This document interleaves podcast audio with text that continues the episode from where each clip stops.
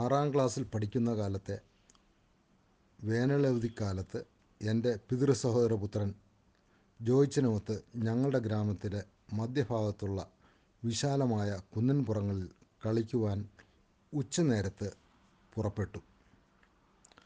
അവിടങ്ങളിലെല്ലാം കാട്ടുപഴങ്ങളായ പൂച്ചപ്പഴം, കൊട്ടങ്ങാപ്പഴം, ചെറുപുന്നപ്പഴം ഇവ സുലഭമായി ലഭിക്കുമായിരുന്നു. കളിക്കിടയിൽ ഇവയെല്ലാം വേണ്ടുവോളം പറിച്ച് ഭക്ഷിച്ചു. അങ്ങനെ കളിച്ചുല്ലസിച്ച് മുൻപോട്ട് പോകുമ്പോഴാണ് ഒരു വലിയ കുന്നിൻ ചെരുവിലെ പൊത്തിൽ നിന്നും ഒരു നീലപ്പൊന്മാൻ പറന്നു പോകുന്നത് കാഴ്ചയിൽപ്പെട്ടത്. ഉടനെ തന്നെ കുന്നിൻ ചെരുവിൽ ഓടിയെത്തി പൊത്തിനകത്തെ പൊന്മാൻ കുഞ്ഞിനെ പിടിക്കുവാനുള്ള ശ്രമം തുടങ്ങി.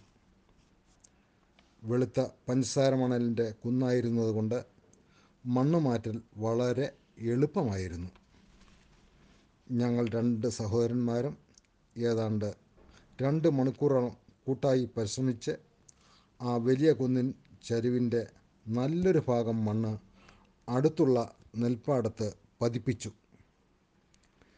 നെൽപ്പാടത്തിൻ്റെ നല്ലൊരു ഭാഗം അപ്രകാരം മണ്ണാൽ നികർത്തപ്പെട്ടു. മണ്ണ് മാന്തൽ അതിൻ്റെ സമാപനത്തോടടുത്തപ്പോൾ പൊത്തിനകത്തു നിന്നും 2 കുഞ്ഞിക്കിളികളുടെ ശബ്ദം ഞങ്ങൾക്ക് കേൾക്കുമാറായി. ഉദ്യമം സഫലമായതിൻ്റെ സന്തോഷത്താൽ ഞങ്ങൾ ആർത്തട്ടഹസിച്ചു. ഉച്ചത്തിലുള്ള ഈ സന്തോഷാരവം ചെന്ന് പതിച്ചത് കുന്നിൻ ചരിവിലെ ഞങ്ങളാൽ നികർത്തപ്പെട്ട നെൽപ്പാടത്തിൻ്റെ ഉടമയായ കോങ്കണ്ണൻ സാറ് എന്ന് ഞങ്ങൾ വിളിക്കുന്ന ശ്രീധരൻപിള്ള സാറിൻ്റെ കർണപുടങ്ങളിലാണ്. നിമിഷനേരം കൊണ്ട് കോപാക്രാന്തനായ അദ്ദേഹം ഞങ്ങളെ പിടിക്കുവാനായി പാഞ്ഞെത്തി.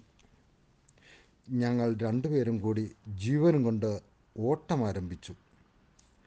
ദിശ തെറ്റിക്കുവാനായി ഞങ്ങളുടെ വീട്ടിലേക്ക് ഓടുന്നതിന് പകരം എതിർദിശയിലേക്ക് ഓടി "പിടിക്കവരെ, പിടിക്കവരെ" എന്ന് ആക്രോശിച്ചുകൊണ്ട് കോങ്കണ്ണൻ സാർ ഞങ്ങളുടെ പിറകെ തൊട്ടില്ല എന്ന നിലയിൽ എത്തി.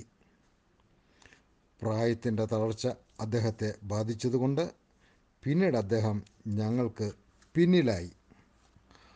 ആ നേരം ഞങ്ങളെ പരിചിതനായ കരുണൻ സാറിനെ ആശ്വസിപ്പിച്ചുകൊണ്ട് പറഞ്ഞു, "സാർ ഓടേണ്ട, ആ പിള്ളേർ ഔസേപ്പച്ചൻ്റെയും പൗലോസ്ച്ചൻ്റെയും മക്കളാണ്."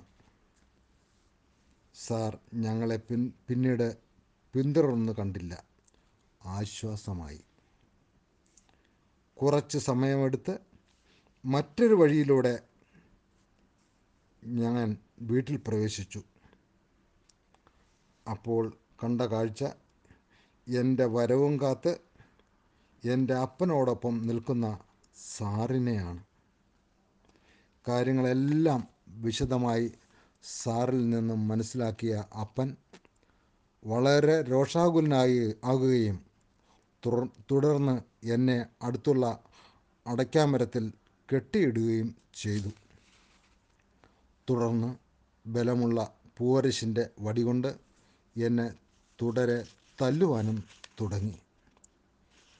എൻ്റെ ഉച്ചത്തിലുള്ള നിലവിളി കേട്ട് അയൽപക്കക്കാരെല്ലാം ഓടിക്കൂടി തടസ്സപ്പെടുത്തുവാൻ നോക്കിയെങ്കിലും പ്രഹരം കുറേ കൂടി നീണ്ടുനിന്നു.